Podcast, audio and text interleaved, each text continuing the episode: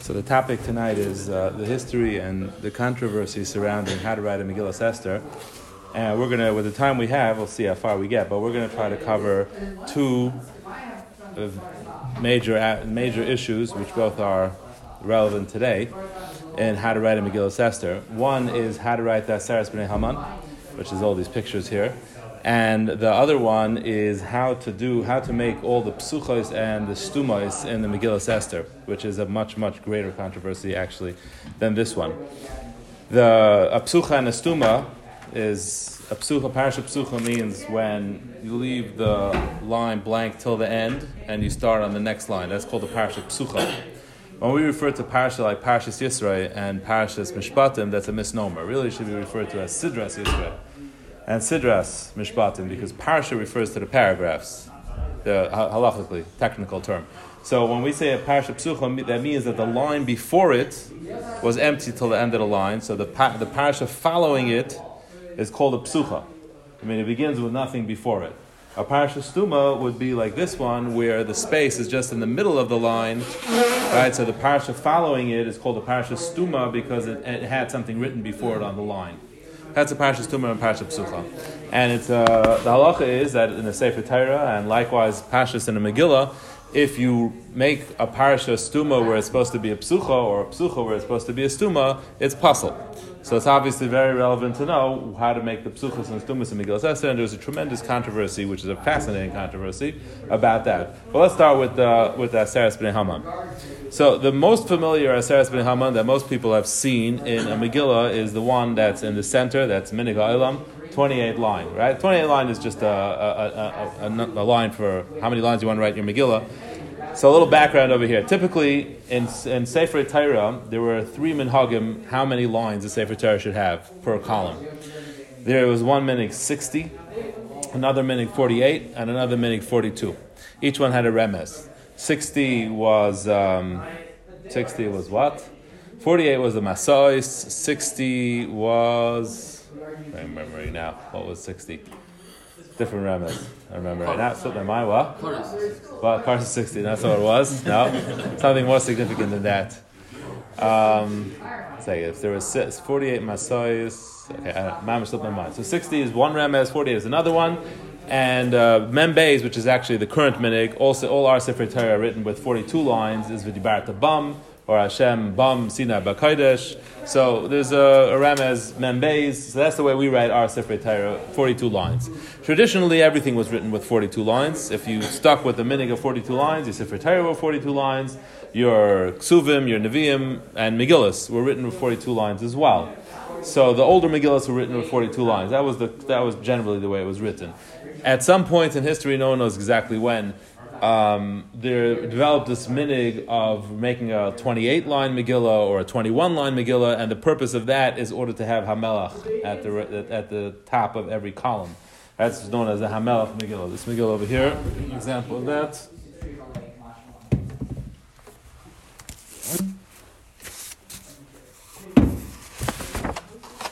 So obviously the first page is going to be Vayihi. But other than that, they all start with Hamelach, right? This is a 20, this is a 28 line Megillah, okay? 28 line Megillah, and it's Hamelach. No one knows where that minig began. No one can really trace it. The Paiskim not excited about it, because they say there's no reason for it. And then they say other svaris that maybe uh, Hamelach, you know, we just stam Hamelach in the Megillah, is Muramas to HaKadosh Baruch Hu. Now, in a Sefer Torah, there actually is a halacha. What should be at the, there's a minig, I should say, how each column should start. It's called Vave HaAmudim. If you next time you get an Aliyah, you'll notice that just about every single column in the base, in the, in the Sefer Torah begins with a Vav. And that requires some manipulating of the words so that that should happen. That every column should begin with a vav. Granted, vav is a kind of a common letter, as hamelach is in the Megillah, but there's such a minig. It's called vav ha'amudim, and that's the way we write a Sefer Torah, with a few exceptions. Almost every single, um, with six exceptions actually, every single column begins with a vav. And even about that, the Ramah says you shouldn't do it. It's because of that. So you have to stretch letters and put, squeeze letters to make it work out. And he says you shouldn't do it but everybody does it. And that became uh, an accepted minig. And this is the same thing. The Paiskim who first become aware of this Hamelach minig, they say, don't do it. You're going to have to mess around with the whole layout of the Megillah to make it work, and you're going to squeeze letters and, and, and stretch letters because they didn't use they didn't have what we have now. Nowadays, all safe from right with a tikkun, right? It's all laid out already, and it's all been written out. Nothing to do with computer. It was done pre-computer days. It was for some reason only thought someone thought of it. Someone named a uh, cipher named David Davich thought of it in the 40s why no one thought of it before that? What, do they do? What, what, that he wrote out a layout where it works, the letters work nicely, everything fits, and everybody just uses it. It's a it's a standardized layout, like the tikkun. Like every yeah, every single time you get an aliyah in the Sefer Torah, the words they're always all the words are in the same place. The Balkari can practice. Every Sefer Torah is going to be the same, but only that's only recently. The old Sefer Torah that we have doesn't stem. Does it doesn't? It's not exactly. What? 40s. No one thought of it. I can't. It still baffles me. How could no one think of such a simple topic? Well, because once you're going to write it out the dogma, you may as well write the Yeah, it could be. It could be really. It's true. There's a lot of effort, which is true. There's a lot of effort involved, and also it could be that there was no good way to disseminate it as there is now. Right. It become much easier, you know, to disseminate and make money from it. Whereas the, that that time was a lot of work. A very L'Shem Shemayim. Maybe. Well. Either one. Megillas you could use any one of the three types. Yeah, there's a layout for all of them. There's a layout for 42. There's a layout for 11. For yeah, for. for to have a wrong number of rows. No, no. The, the less than 42, you won't be able to sell such a sefer Torah. But uh, no, no. There's no minimum. There's no minimum. And from Megillah also, you can technically have one line. Uh, one line, I don't think you could have, but uh, yeah, but I, don't remember the. There is some minimum, maybe three. I don't know what it is, but. Um, so there's no Masorah in the way that Secretary amount of lines when Moshe Rabbeinu Secretary. Yeah, we don't know. No one knows. No one knows, and there's there's all different kinds of numbers. Even the numbers I told you, 42, 48, and, and 60. There are 70 lines Secretaries. I've seen it. There's 52 line Sefer Torahs. I've seen that too. Old Sefer Torahs. Before again, before everything became so standardized like it did, did, today, there was all different kinds of things. And also, again, same thing is if you look at those Sefer Torah, it's very clear they weren't using a tikkun because there's letters stretched, there's letters squeezed. It's it's just you know with a tikkun that doesn't happen anymore. Everything is nice and neat. You know the way you see it here is the way you see it in the Sefer Torah. So the problem that the Paiskim had with uh, the Hamelach and the Vav Emunim is not really relevant anymore because it's all been worked out. But in those days, and not so long ago, 100 years ago, it was a problem. That was an issue.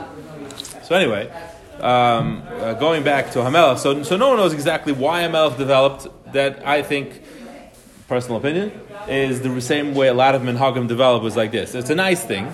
Hamelach is a nice concept. Someone came up with the idea, but it has other advantages. Number one, it's a, it's shorter and you can make the, la, the, the letters bigger. This is actually the reason why I chose to write on Hamelach Megillah, because the letters are, you can make them 10 millimeters high, uh, which is bigger, and it's just easier to read from. Sefer Torah is small, it's harder to read from. A Megillah is easier to read from. It also looks much nicer. Big letters look very, very nice. You can form each letter beautifully. So you can make a much nicer product. And a Megillah was traditionally something which is a Sefer product. You know, Sefer Torah don't sell the same way Megillah sell. Like every, every person and his, you know, most, a lot of people eventually at some point get a Megillah. So a Megillah is a nice sell point. Also, a 28 line Megillah is a nice, beautiful size. Try to get yourself a case for a 42 line Megillah, good luck. You're not going to find one. This, they're huge. They don't make they don't make cases for it. So I know it sounds very, uh, very um, you know unholy, but probably that's why I caught on. Well, Hasidim are very into it. Dafka the Amelch Megillah. Like I said, there's some Ramazim involved. There's no real source for it. So anyway, so Amelch Megillah is just a standard, uh, pretty much a standard size, a 28 line. Now, when you write the Aseres B'nei Haman, here's the thing. Aseres B'nei Haman there's a Yerushalmi, which is very high, a highly debated Yerushalmi. What the Yerushalmi means, the Seifrim. The, when, the way Aseres B'nai Haman is written in, uh, in a Megillah, let's find it over here. You have part of it over there. Oh, actually, you can see it on the bottom kind of clearly. Uh, it has to start with the word ish, right? And then you say ve'ez pashin dasa ve'ez dalfin, etc. And then it ends with the word aseres. Okay? Now in the Yerushalmi it says like this. In Yerushalmi, now we write it like this in two columns. It's called a shira. It's called a shira. The shira is that the Rishayim are getting killed. So it's Mapaltan Shal Rishayim is a shira, and that's it's written different than Az Yashir. Az Yashir is written like you would lay bricks right? Two, one in the middle, two, one in the middle, because you want it to be that shira you want to be have a kiyum, you want it to be strong. Whereas Rishayim, you write them in two columns, which will collapse, so just to demonstrate that Rishayim, the shira about Rishayim is that they get destroyed and they and they'll collapse. So that's the way it's written in two columns. Now the Masechta Seifrim or the Yerushalmi says that you have to write the word ish, baroish dapa, which traditionally would be translated as the top of the amud, and the word ve'es has to be written baroish dapa at the top of the page. That's all the Yerushalmi says. The Beis Yosef adds, which uh, was taken from Rishonim, that the word aseres has to be written on the bottom of the daf. I'll quote you the language here.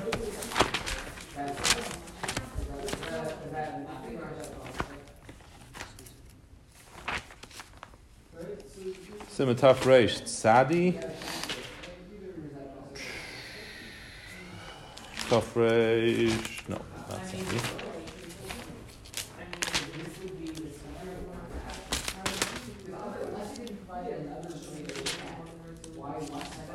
Steady face.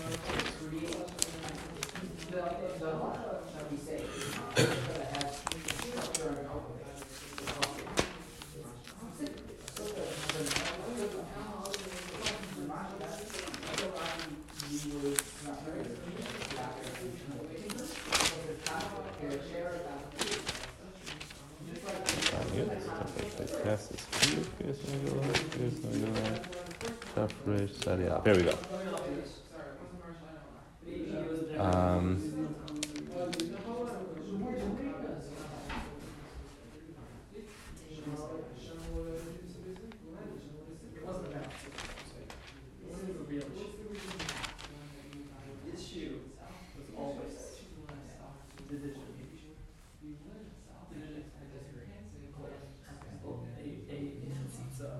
Here we go. V'tzarach lichtov ish b'roish dapa ve'es b'soifa. Okay, he just writes that actually. He just writes you write ish b'roish dapa and ve'es b'soifa. He doesn't write where to write a seres in in uh, Shulchan Aruch.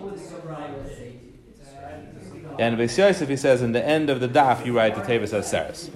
So the question is how to understand what this Yerushalmi means. Does Yerushalmi mean the top of the page and the Aseres is on the bottom of the page? Which would mean you have to dedicate a whole column to the Aseres B'nai Haman. That's the way the Beis Yosef understood. So Beis Yosef understood that a, a whole column has to be dedicated to Aseres B'nai Haman. Now obviously what will happen is, is that if you have a 28 line Megillah, and Aseres B'nai Haman only takes up 11 lines. There's 10 B'nai Haman, 10 B'nai Haman but we start with the word uh, um, ish, and we end with the word aseres. So there's 11 lines that, that are aseres bnei Haman. So if you have a 28 line Megillah, and certainly if you have a 42 line Megillah, and you have to dedicate a whole column for aseres bnei Haman, so what ends up happening is you have to make the aseres bnei Haman very big, and you write, write like four four lines per per line, or or three lines per line when you're doing a 28 line Megillah, right? So that's what, according to Beis Yosef, that's the way it kind of ends up coming out. That since you have to have a whole column for Aseres B'nai Haman, no special reason given why, but since you have to have a whole column for Aseres B'nai Haman, you have to make it very big. And that's the way you'll, what? You make them smaller, space out. So then they say there's a problem if you're going to space them out more, it's going to look like you're adding parshias. Right? So you can't, you have to make them big so that it looks evenly written and it doesn't look like you're adding a parsha because it's skipping a line is equivalent to making a parsha, a new parsha. So we don't want to make a new parsha between each one of the Aseres Bnei Haman. So you can't skip lines, it has to be evenly spaced, it has to be uh, equal, so you, you make it a full page. That's most Megillas that you'll look at, that's the way it is. The Gra had a big problem with this. The Gra says it doesn't make any sense. There's no way you can do this because we have a Masorah which ICS are supposed to be big in the Megillah and which ICS are not, like we have in the Sefer, in the Sefer Torah. Shema Yisrael Hashem Elokeinu Hashem Echad. You're all familiar, right? The ayin of Shema is big, the dalit of Echad is big. It's a Masorah. It's a Masorah Lachol Meshim Which ICS are big? It's some ICS are small. By Yikra, the Aleph is small. Aleph Zira. Well? Chaisa, right? So there's there's uh, there's always there's a Masorah when you make big letters, when you make small letters, and over here he says there's no Masorah that Sarah's Bnei Haman should be written in big letters. So how could you write it in a different font than the rest of the Megillah? You're making it big, and there's no Masorah. He says you, the Beis Yosef is learning wrong pshat in this Yerushalmi. It doesn't mean you have to write it at the top of the page and the bottom of the page. It means you have to write it at the beginning of a line, at the end of a line, which means basically it's just describing how you make a shira out of it. You have to write the ace at the, the, the word ish at the beginning of the line, the ace at the end of the line, and that's the only thing it's saying. And there's no halacha where the Aseres B'nai Haman have to be as far as the column is concerned. So now, that's all the Gra says in Shulchan Aruch. So in Shulchan Aruch, he disagrees with the Beis Yosef. He says, do not make it big, do not dedicate a special column for it, and, and just write it regular like you're writing everything else. But Now, we have a Masorah- what? Masorah to write it all the same. Is, is there, there's yes, a Masorah that it should be. Well, the Masorah is is that there are big letters and small letters, and obviously there's the everything else has to be. A, in other words, if there's big and small, so it's all relative. It's hard, there's no Masorah how big a letter could be. You could write. You can make it. You can make the standard font as big as you want or as small as you want. But if you want to make one letter one letter bigger than everything else, or smaller than bigger anything else, letters in the Megillah? I'm sorry? there- Is there bigger letters in the Megillah? yeah, sure. There are. There's chur, karpas, v'cheles. The ches is, is bigger. Uh, as uh, the, what do you call it? Vaizasa, the zayin is small. The vav is big. There's, there's uh, yeah, there are a number of, uh, of big. But tichtav Esther, the tough is big. But there, is, there are there are bigger letters. letters. Uh, Saras B'nai Haman supposed to be longer. Vav, vav of Vaizasa, it's longer. Yeah, it's a big vav. You can see that in the picture over here on the bottom of the Minik HaGra 42 line. So now, that's what the Gra said, right? So the, the, according to the Gra, essentially, you could write Aseres Ben Haman, you just write it regularly, and you put it wherever you want in the column, wherever it comes out, middle, and top. The Gra, later on in his life, was Chayzer, partially, and he said you should uh, organize it that the Seres Haman comes out on the bottom of the column, as you see in the left side over here. The Minig HaGra, 42 lines, to put it on the bottom of the column. That's the way the Gra wrote his Megillah. Why did he? Why was he Chayzer? So he was Chayzer for one of two reasons. Uh, there, the Chassam Sofer says one reason, and the Chai Adam says another reason. The Chassam Sofer says the reason why the Gra was Chayzer was because he was making a shtickle pshara. He said, I still hold that the pshat and ish and ve'es, v'roish dapa, doesn't mean the top of the page, it means the end of the line. But being that there is some Masorah that aseres might mean the, the end of the page, so let's, let's kind of make a compromise. We'll still write the letters the same way, we're not going to make them big, but at least we'll position it that at least the aseres ends up at the bottom of the page. We can't get the S the ish on the top of the page because that's going to have to make it a full page and it'll be bigger. So we're going to put it. We're, we're going to write it regular size, but at least we'll do halfway, and we'll get the aseres on the bottom of the page. That's why the gra, in the end of the day, this is the way the gra's Megillah looked like. He had uh, 42 lines, and the bottom 11 lines were aseres. The Chassam Sofer also says a. Uh, did they have Ish on the top and not a Seres in the back? you could have done it the opposite way as well. It's true. so? I don't know why. I don't know the answer to that. Now there was another uh, a version of why the gra was chayzer, and that was because he found a Sefer HaMasayra. They all they had these svarim that, that listed out how things have to be written in Sefer Torah and Megillah. So he found a Sefer HaMasayra, and it said that again, you know, to lay it out, this it's, that it has to be laid out. That Aseres has to be at the bottom of the page. So he said, okay, you know what? Let's change the layout and let's have Aseres on the bottom of the page. But he wasn't masking to make the ish on the top of the page again because of the same problem because the letters are going to be big. Yerushalmi would be a mucker for 42.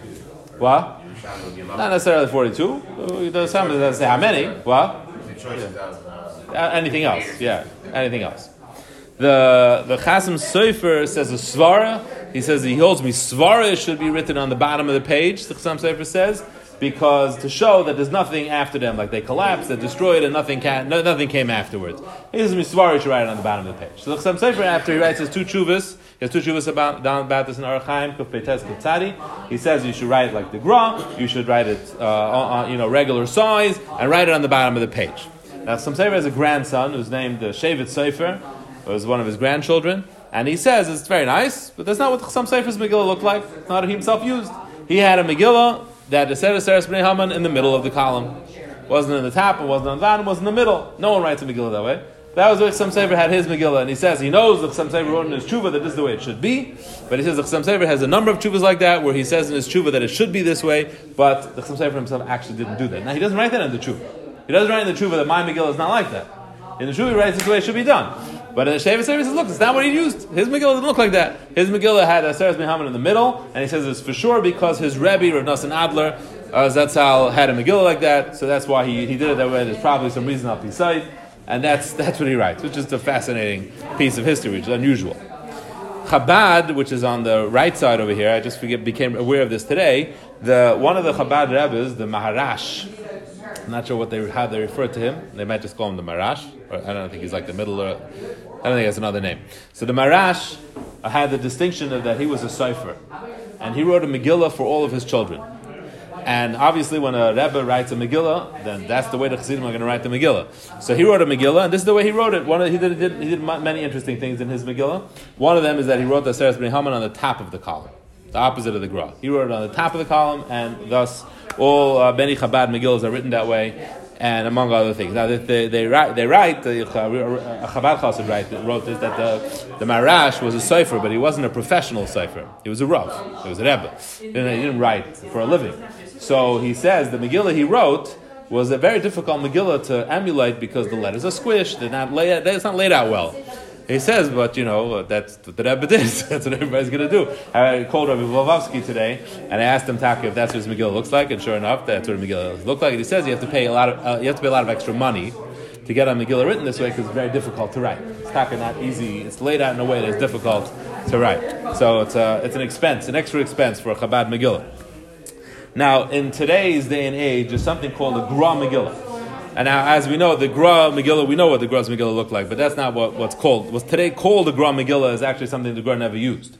And the Mishnah Berurah says, it's really Chai Adam, Mishnah Berurah says that you should not use a Gra, you should not use a Megillah like the Gra, which means with the Aseres B'Haman on the bottom. He had, brings many Paiskim that say like the Beis Yosef. The Aseres have to have their own column, and he says it's not a problem. The fact that it's bigger is because since it's a whole column, so it doesn't look like it's a bigger letter or a small letter. You look at each column by itself, as long as it's equal in that column, that's fine. And he says the overwhelming minig is not like the Gra, and Mishnah Berurah paskins that, which is very unusual. Mishnah Berurah almost always goes goes exclusively with the Gra.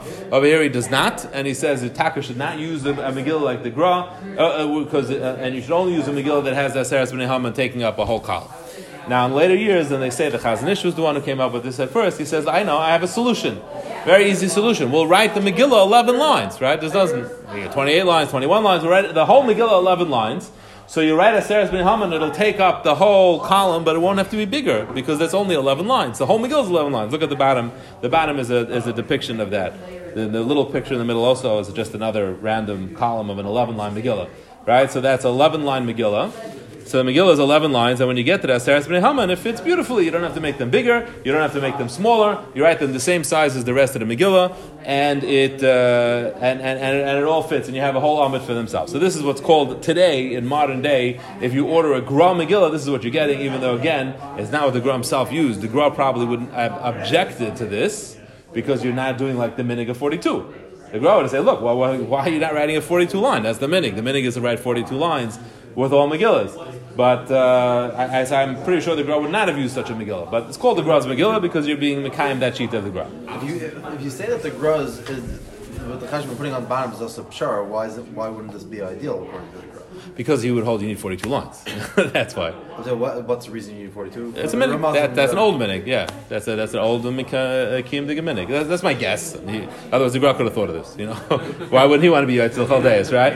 Yeah. I thought there was other sheet that they bring out for this. I have, I have this Megillah. Yeah, what, 11 lines? The, yeah, I have it with me actually. Yeah. Yeah. I've seen, yeah. So uh, the other thing they brought down is that was a board that this was, this was there was a din of uh, I think it's called Ishmael down that was a din of Igeres when you actually write it this way that the longer ones are not really an Igeres.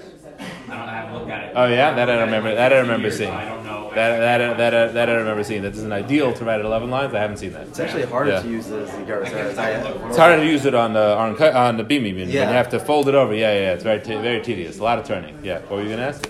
Um, I was just gonna ask in the 28 yeah. So the, the, the, the Hamelech ones, what do they do for, for these over here? Saras Ben They uh, look on the picture. You see, they, they make it big. That's what they do. Yeah, they make it very big. That's how it's done.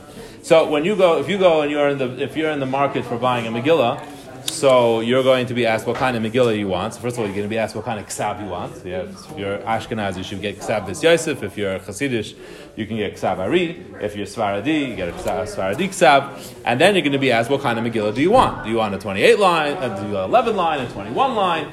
And uh, say, I don't know. So they'll tell you, they'll tell you this is going to happen. You go to say, well, if you're a Litvish guy, almost all Litvishers get a 11 line Megillah, which is uh, largely true. That for the most part, people like to get an 11 line Megillah nowadays because it's Shitzagra, and it's all the Shitas. So it's, it's Gishmak. Now, it's, it's, essentially, there's no problem with it. Uh, some 11 line Megillas are not written properly because there's another halacha, we won't go into it right now, but there's another halacha how much space there has to be in the cloth above the lines. So there has to be about three and a half uh, inches above and four and a half inches under. So some 11 line Megillas aren't spaced properly, whatever. But if you're getting for a reputable cipher, a reputable cipher, they'll make sure it's done properly. So that's, just, that's the whole sugya with uh, Aseres ben Haman, which is a fascinating, just a fascinating discussion. And again, um, Hazeh, how to write it out. Now, there's one interesting thing. There's a Rogachava. So we'll finish with Aseres ben Haman with this. The Rogachava says that you should write it like the Beis Yosef, and you should dafka make it bigger, and he says there's a good reason why it's bigger. What's the reason why it's bigger? Because Aseres ben Haman we all say together. The, if you look at Mishnah Berurah, we learned to the Shabbos, the Chai Adam says, Minig Shtus, you shouldn't say it together, just listen to the Balkair. But obviously, Minig Shtus, everybody does it. Right? That's the overwhelming Minig. Everybody reads it together, and then the Balkair says it again. Why do we all read it together? So Rogachev has a famous pshat, the pshat you might have heard. Rogachev says, because there's a, there's a halacha that the Seres Ben Haman need to be said in one breath, Nishima Achas. Kaina, when you're listening to someone, it, it, you can hear it and it'll be as if you said it, but it can't be as if you said it in Achas. That you have to do yourself. So whenever there's anything extraneous to the Kriya, anything time there's something extra that has to be done besides just the just saying, you can't have a Shemei Kaina. So being that you need that it should be said Nishima Achas in one breath, everybody has to do it on their own. He says that's why it has larger letters. Why? He quotes a Taisis, this is very, very regular style. He quotes a Taisis in Masechtas Brachas. Taisis in Masechtas Brachas wants to know, when we say the Brachas of the Haftarah, so apparently in Taisis' Sidurim and Machzarim, the first bracha of Haftarah, which is um, Baruch Ata Hashem, Elokeinu Melech Olam, Tzur Kol Olam, Tzadik B'Chol Adar, Zekela Neman, Haimer El Oisem, Medaber Mekayim, Shekol Dar Rebbe Tzedek, Neman Ata Hashem Elokeinu Neman Derecha, and we finish that bracha, Baruch Ata Hashem, Ekela Neman B'Chol Devar. Taisis' Siddur had a division. It said Baruch Ata Hashem until Shekol Dvar Emes Tzedek, and then in the middle of the bracha, Neman Ata was in large letters. So Taisis says, what's going on over here? Why is Neman Ata in large letters? He says, you know why? Because at that point, apparently, the minig was everybody started saying it together with the guy who was saying the brachas. Everybody started saying it in unison with him. Nemanata hu Hashem alekenim and Amanim derechu darach. It was like a tefillah. Everybody was mispaled together with the guy. It's something that we don't do anymore. And Taisus Tzachim says they even said piyutim at that point. They added in Yitzris over there in the middle of the first bracha of the Haftarah. So Tai says that's why they wrote it large to let everybody know you should be saying it yourselves. So the, the, the Ragashava says is that's why Aseres ben Haman are made large to notify everybody they should be saying it along with the Balkar, or, or, they should be saying it themselves. Just a interesting Ragashava. It's in Hashmatas to Helchas. Let's go figure. As the Ragashava writes it. Okay, that's as far as the discussion of how to write uh, the Aseres ben Haman goes. Now let's go to the other discussion. The Ramah says in Hilchas Megillah that in the Megillas Esther we only have stumais. None of the parshas are psuchas. The parshas are only stumais. If you take a look, I'll show you over here. There's a bunch of parshas in Megillas Esther. They are all stumais. According to the, the Ramah, that's the way it needs to be written. All stumais. Right? Now, that's Megillah Esther. We have the Ramah who tells us how to write it. We have the Masorah. Megillah Esther was always written. Other Nevi'im were traditionally never written. Maybe in the times of Rishonim they had Nevi'im written on cloth, but when you lay Nevi'im in, in uh, shuls, it was always laying from a siddur, was always laying from a chumash. The Gra was the first one who tried to institute that they should start writing Nevi'im and Ksubim, the Megillas, they should be written on a cloth before the Gra was command never done. After the Gra, the Gra instituted it, and the Mishnah Berurah supported it, so they started writing Nevi'im on cloth. Okay, very nice. You want to write Nevi'im on cloth, but how do you write Nevi'im? What kind of Masorah do we have on Nevi'im? There was no Masorah. No one had any clue. What was where the psuchas are, where the stumas are? You're writing Yeshaya. How do you do the psuchas and stumas? There was no, we didn't have an old text of it, right? Now, how do we know how to write a Sefer Torah? The, our Sefer Torah follow the Rambam almost exclusively. The Rambam wrote, uh, writes out in Hilchas Sefer Torah, right, exactly how to write a Sefer Torah. He writes where the psuchas are, where the stumas are, what the chaseres are, what the yaseres are for the most part, and that's what we follow. How did the Rambam know how to write a Sefer Torah? The Rambam says he had a big problem. He was looking all over the place. Everybody was writing a Sefer Torah differently. So the Rambam said there was a uh, what was called in English a codex, which was a, a bound version of the Torah and Ksuvim, all Chavdal Tzvarim, with written, not written in Ksavashuras, but written uh, with all the trop, with all the with all the Nakudas, and where all the Psuchas and Stumas are. And that was the, written by someone called Ben Asher. Ben Asher was a family. This was written by Aaron Ben Asher. They were a family of what were known as uh, Mes- Mesorites, people that were experts in Diktuk, experts in Masorah, and they wrote this. They they they crafted it. They perfected it, and it was in, they predated the Rambam by some 500 years. So the, it was it was a very old book, and that book was in possession of the Mitzrayim community. He found the book, and he wrote all his Hilchas Evetera based on that book.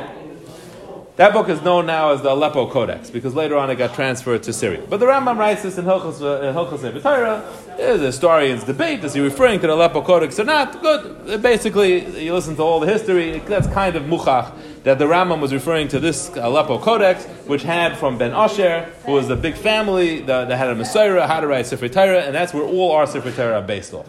The Rambam, for some strange reason, doesn't tell us how to write a Megillah Esther. Very odd right? One other thing, it's really ma'akiv, doesn't tell us how to write it. Just writes Sefer Torah. So we had no Masorah really. And the Ramah writes that you should write all the, the things in a in a Megillah Esther as a stuma. He acknowledges that there are other shitas. He says you go about the Rav. Rav told you should write all of them as stumas, and he says a svara. It has to be like a nigeres, and the nigeres they're all stuma. I don't know why. You don't make paragraphs in a, in a, in a letter, so all of them have to be stuma. And he says if you change and you make psucha, it's possible. So since the Ramah, that's how everybody wrote a Megillah Esther. But again, all the other ones. I'm sorry. Also Masorah.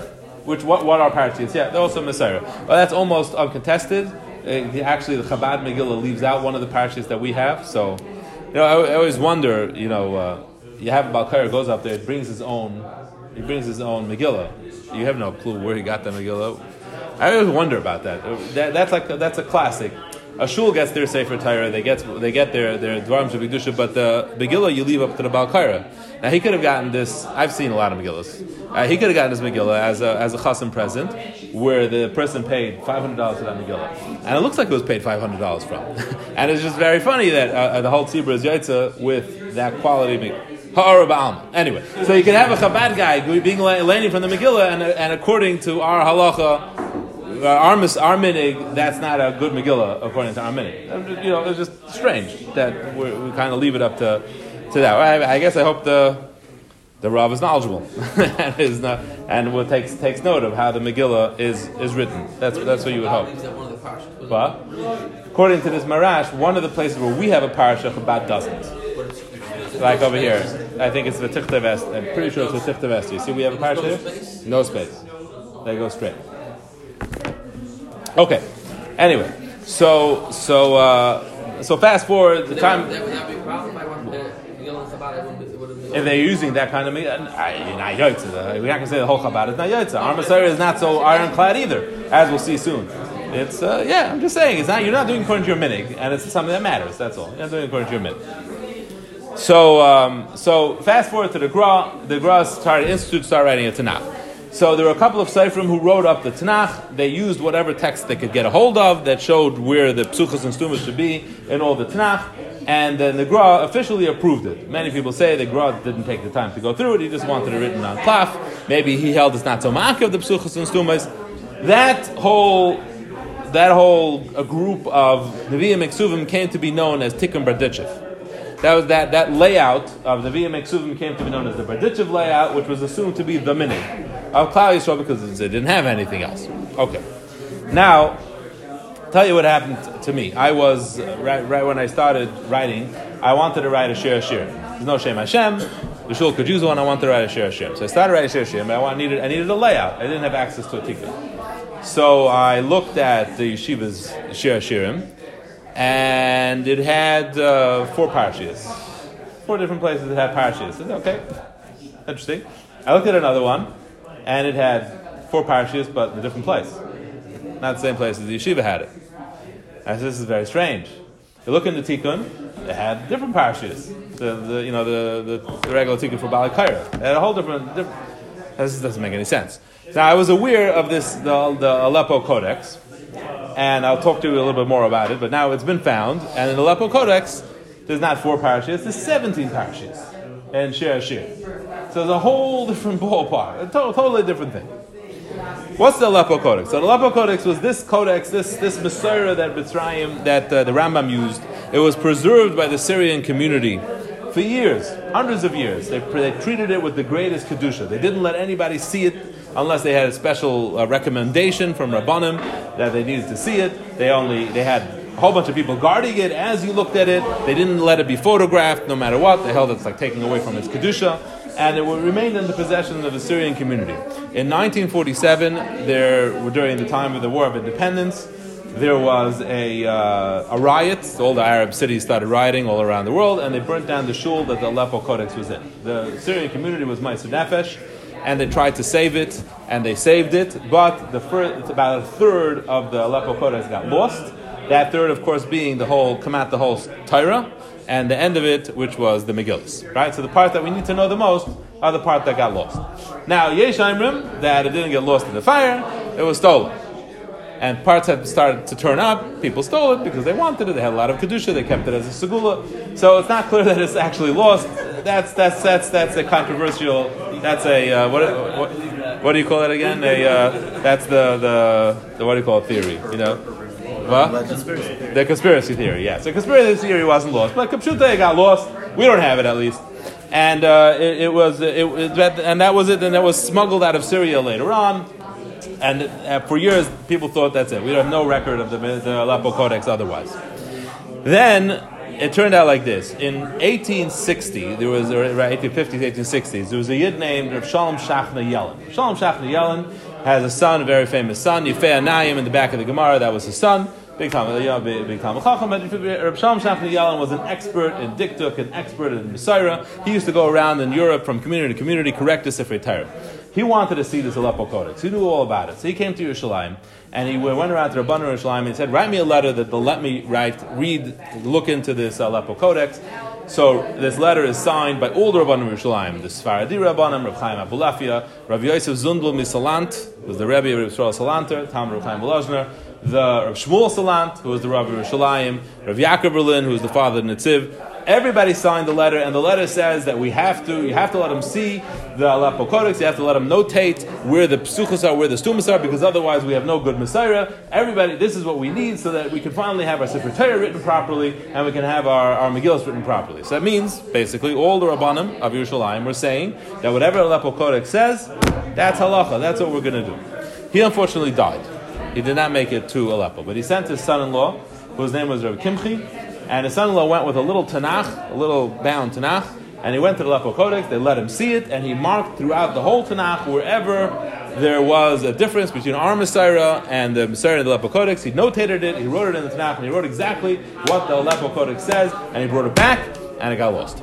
no one knew what happened to it. It could not be found. So it was gone. Fast forward to 1986. This is in this is in this is 1900, right? This happened about when the time he was done, or it was in 1890. 1986, almost 100 years later. There's a gentleman by the name of Yellen. He's from, but he's not, you know, not a Talmud Chacham. And uh, he's, a, you know, he's from the this this uh, Rav Shachna Yellen, is his great great great grandfather. And uh, his house in Kiryat Moshe is about to get demolished, so he has to uh, has to clear it out. And then in the attic he has some old musty books, old Chumash, old Siddur, old stuff. So he doesn't have any use for it, so he calls a friend of his that was in yeshiva with him, and his name is Rav Shlomo Lorincz, very famous person today, very famous politician, but then he was just a yeshiva student. And he says, hey, you know, I have some old Sfar in my attic, maybe you want a couple. So Rav Shlomo Lorincz looks at them, he takes the siddur, and this old chumash there, Dvus Amsterdam, doesn't need it. Uh, and he says, okay, can you do me a favor, favor Shlomo, just give it to Gnezer, give it to some Svarim store, and get rid of it. He says, fine. So uh, there was this famous scholar whose name is Rav Ophir who was a, uh, a biblical scholar, was an expert in the Surah, and he hears that the Yellen home, a friend of his tells him, oh, the Yellen home is about to get destroyed, and I heard there are some old books in the attic. And he remembers the story that everybody's been looking for this uh, Chumash that got lost that had the only notation of what was actually in the Aleppo Codex. So he finds out about this. So he goes to uh, to Shlomo Lorincz. He mamish saved it from Geniza in the last minute, and sure enough, it was this chumash, and it had all the notations of how to write um, Megillah Esther, how to write the Torah. Everything was there, all notated, and with the haskama of the older Rabbanim Yerushalayim. Givaldik. Problem is, in the Aleppo Codex, there are numerous psuchos in Megillah Esther. To start with that. This is written, this is uh, based on the Aleppo Codex, this set, you ever see it. Show you one of them. Right there. Parak Aleph. According to the Aleppo Codex, is a parasha psucha. Now we have a problem. What are we going to do? The Ramah says, write them all stumas or it's puzzle. And the Aleppo Codex says, which we know is our Masorah, we know is the Masorah the Rambam based, which we base our Masorah on, and Rabbanim of Yerushalayim signed and said, this is it, gentlemen, whatever it says they were going to do. And it says, do Parsha Psucha. This made such a tremendous uh, controversy, and it, it, it was like, you know, people were shachting each other. I mean, the first I heard of the, the, the depth of it, I was getting a bechina um, in uh, in Lakewood from Rav Shia Kapenya. Know, he is Rav Shia Kapenya. I think you remember he gave a shir in the Yakakala. So, uh, needless to say, he doesn't give. He's, he's a very fiery individual, and uh, didn't give the easiest bechina. So he gave it to me. In Lakewood has a a um, uh, a, a library of ancient svarim. It's called Svarim Nadirim. So he that's where he has access to it. So he gave it to me. He wanted a quiet place. He gave me the bechina there. We come up there, and there's a guy looking at a big something. I asked him, "What's he looking at?" He starts muttering under his breath. He says, "I would burn down this whole library just to burn that." And it was an Aleppo Codex. It was a it was a uh, reproduction of the Aleppo Codex, and he was all fired up about it. How you talking? Someone would change our Masorah and write a Megillah's Esther based on the Aleppo Codex, not like our Masorah. People were furious about this both ways. Furious that you have to do it that way, furious you don't have to do that way. There's Svarim written, one is called Das Torah, the other one is called um, uh, Kina Seifrim, full of letters from Gedalim saying that you shouldn't use it, and Chas v'shalom to use it, other ones saying you have to use it, and it's the same people. Same Gedalim. I'm, I'm serious. The same people are, are quoted in one paper saying that chas to use it, are quoted in the other one that you have to use it. So, like I'm saying, it went with the same kind of the controversies always go. it followed the same same pattern where you know it was confusing what anybody held, and it, it was a tremendous controversy. Tremendous controversy. Now you're not going to find a Aleppo Codex Megillah so easily. You would have to make a special order to get one, get one written like that. Traditionally, we still stick with our Masorah and we write it stumais. But it was a very big kasha. Why would we not? Why why would we change it?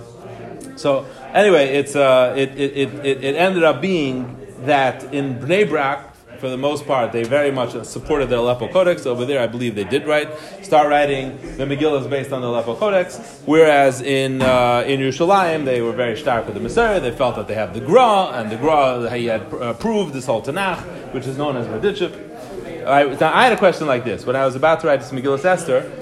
There's two things really that we get from the Aleppo Codex. One is stumas and psuchas, right? How to do the stumas and psuchas. So it's okay. The Ramah says do them all stumas. We'll do like the Ramah. But there's another thing. According to the Aleppo Codex, it also tells us how to write certain words, spelling. For example, just the one example, if you look at the, the picture over here, Aridai, uh, the la- second to the last of Aseres Ben Haman, is spelled with uh, two yuds, Aridai, right? Ar- Aleph Resh Yud Dalad Yud. And the Aleppo Codex is spelled Aleph Resh Dalad Yud. Spelled without that extra yud. So I was wondering that it's one thing we have a Masorah of the Ramah to do psuchas and stumas, we'll do them all stumas, but maybe the spelling we should do like the Aleppo Codex. So I asked Rav Chaim Kanievsky when I was there, and he said, no, do them both like mini Berditchev, do them both like the, the minig of the Gra. That's what I did, which is the more standard standard thing to do. But again, this created a tremendous controversy. There's nafkaminas in how to write the Sefer Torah as well.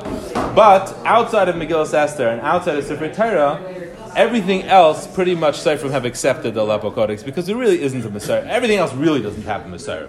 So when I wrote Shir Shirim, I wrote it with the Aleppo with the 17 uh, parashas. The people who say you shouldn't say like, being that you can't use it for Megillah Esther, so you can't use it for anything. That's their that, that's their approach. You know, it's it's treif, it's chadash. But uh, but yeah, that's the approach. I'm saying it seems that most Seifrim don't do that. Most Seifrim follow the the Aleppo for everything else, at least besides Torah and uh, and Megillah Esther.